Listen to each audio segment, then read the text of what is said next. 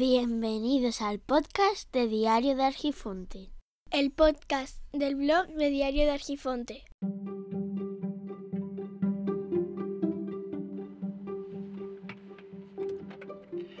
Hola, muy buenos días.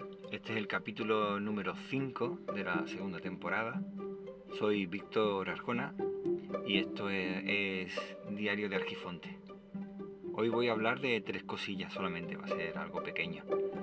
Por un lado voy a hablar de el híbrido, otro, por otra parte voy a hablar de la presión de los neumáticos y por último de una situación que se me ha dado ahora mismo precisamente con el, con el inflado de la rueda. Resulta que para empezar con el tema del híbrido, tengo un coche híbrido, si no, no podría hablar de eso, ¿no? Y desde que lo compré he estado escribiendo eh, en el cuaderno y en una libreta, en el cuaderno de, notas del teléfono y en un cuaderno aparte para evitar que se me pudiera perder el tema de los consumos, las distancias, eh, algunos ruidos que podía escuchar, eh, una serie de comportamientos para hacerme una idea de si era normal, si no era normal y en el caso de, que sea normal, para cuando no lo sea, ser capaz de, reconocerlo. Vamos, una costumbre que tengo de siempre, pero sobre todo que he ido desarrollando en el trabajo que tengo, que tienes que desarrollar, que tienes que estar más atento al, oído que a cualquier otra cosa. Entonces, a raíz de eso, eh, fui notando, y debo reconocer que era muy sutil, pero sí, el tema de las máquinas, el comportamiento de las máquinas se me da bastante bien. Entonces fui notando que el sistema híbrido tardaba muy poco, duraba muy poco, mejor dicho. Eh, se activaba con cierta facilidad el, lo que es el modo, mejor dicho, el modo híbrido, es decir, tanto eléctrico como el de gasolina, se activaban mutuamente cuando antes el eléctrico dominaba, al menos en la, forma de conducir que tengo. Y claro, el consumo, el consumo iba subiendo, no era demasiado, era décimas, pero notaba yo que iba variando. Claro, si no hubiera estado desde el principio anotando cada uno de los consumos en cada uno de los tramos, que sí que entiendo que puede ser algo tedioso, ah, pero bueno, te sirve para después ir conociendo la máquina. Pues no me hubiera dado cuenta de esas cosas. Así que al poco me di cuenta que saltaba la alarma de la presión de los neumáticos. Claro, vas al, a rellenar los neumáticos y resulta que tiene 2,3 que es la presión que dice que tiene que tener. Sin embargo, seguramente es una pequeña diferencia que como suelen ser con agujas y demás, donde yo lo he llenado, pues quizás eh, no llega exactamente a 2,3 o la calibración del equipo que tiene, pues no es exactamente el que debiera. Así que eh, he vuelto de nuevo y me he dado cuenta que seguía saltando la alarma de, presión. Claro, digo, voy a aumentar la presión porque quizás tiene una tolerancia el sistema de detección de presiones y está dentro de esa está fuera de esa tolerancia o es demasiado sensible y por eso está fallando.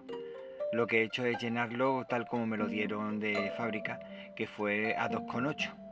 Entonces que después leyendo información decía que tiene que estar a 2,3 visto que fallaba 2,3 y que 2,8 decía que era demasiada presión, no entiendo por qué me lo daban con 2,8, lo que he hecho es ponerlo a 2,5.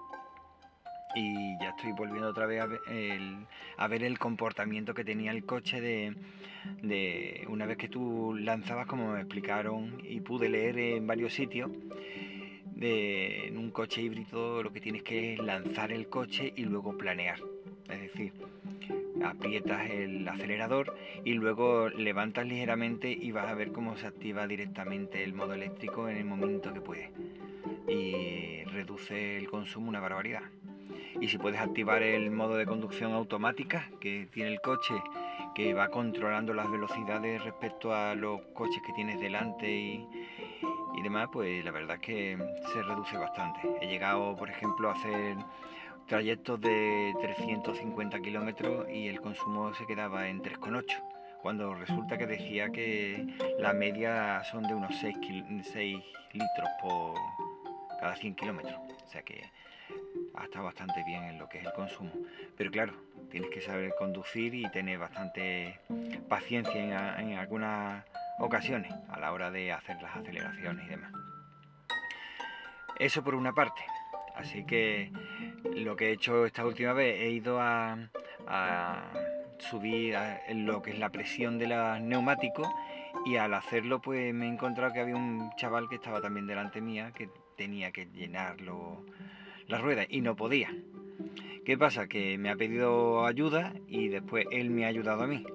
Esto que parece una tontería y que es algo más que habitual, no lo veo tan habitual últimamente. Antes sí lo veía más habitual.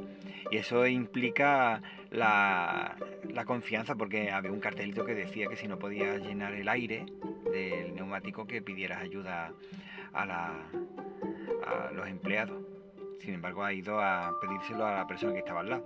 Cosa que lo veo lógica y que a más de una persona lo verá lógica, pero que últimamente, como está la situación, lo más normal es encontrarte personas que están bastante estresadas y bastante enfadadas consigo mismo. Quiero pensar, porque no, no tiene mucho sentido estar enfadado con la vida o demás.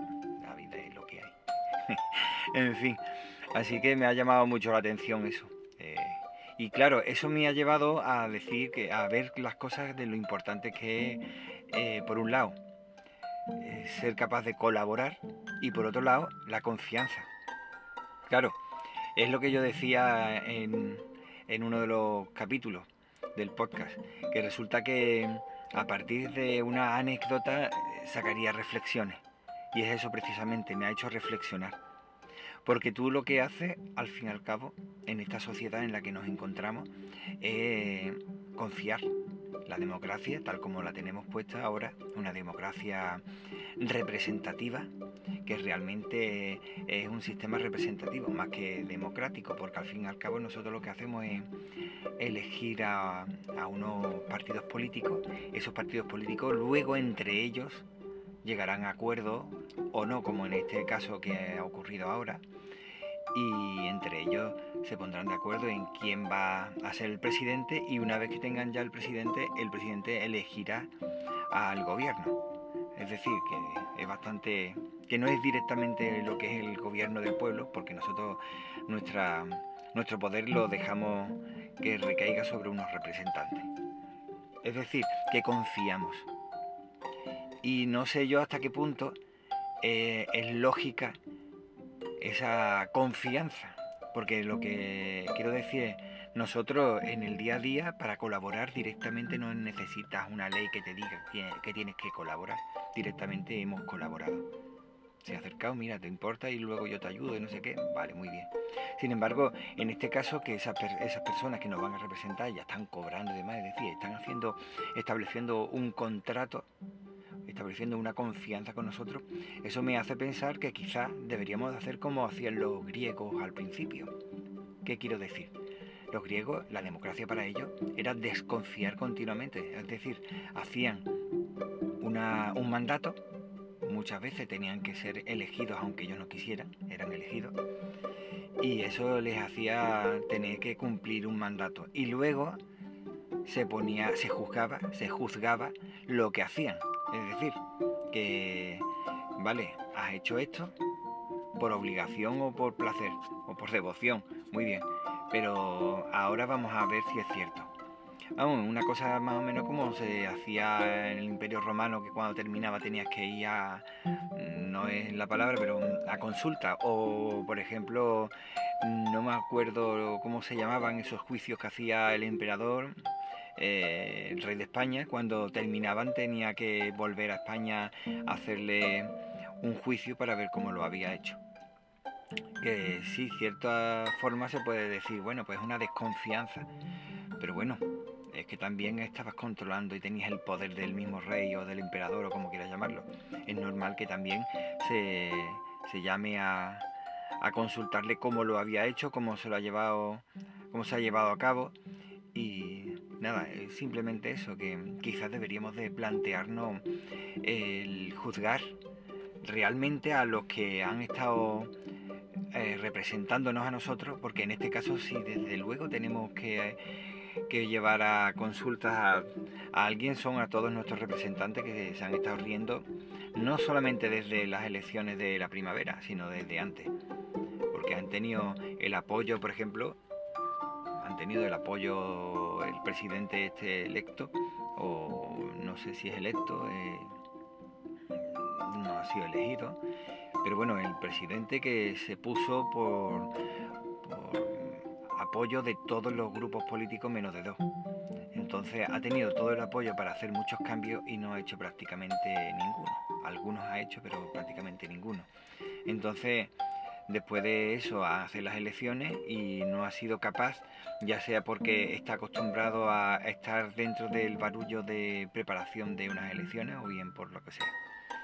Así que lo que estoy viendo es que deberíamos de empezar a no desconfiar en el aspecto de haga lo que haga, voy a desconfiar de ti, pero sí de tú has dicho esto, tú has hecho estas promesas, o tú dices que establece la, lo importante es España, y sin embargo cuando llega la hora de la verdad, derecha, izquierda, centro y, y para adentro, lo que ha sido realmente eh, yo tiro para mí porque estoy pensando en unas futuras elecciones donde quiero salir beneficiado y no piensas en España como dices que piensas. Y si hace falta te escondes y si no te pones a criticar desde, eh, desde detrás de una piedra para que no te vean o dices que quieres negociar y luego estás mintiendo y me ha resultado bastante vergonzoso todo lo que hay y quizás deberíamos de aplicar lo que hacían los griegos. Hombre, no estoy hablando de, acabar con la vida de nadie, porque los griegos no se andaban con chiquitas, eso de tonterías ninguna. No quiero decir que eso ni broma. Eh, para mí la vida es algo importantísimo y nadie tiene derecho a quitarle nada, aunque sea un Estado. Así que esas son las tres temillas que quería sacar y de esa forma a ver si puedo sacar este capítulo que tenía otro preparado, pero al final pues me decido por hacer este antes. Venga, pues un saludo y nos vemos pronto.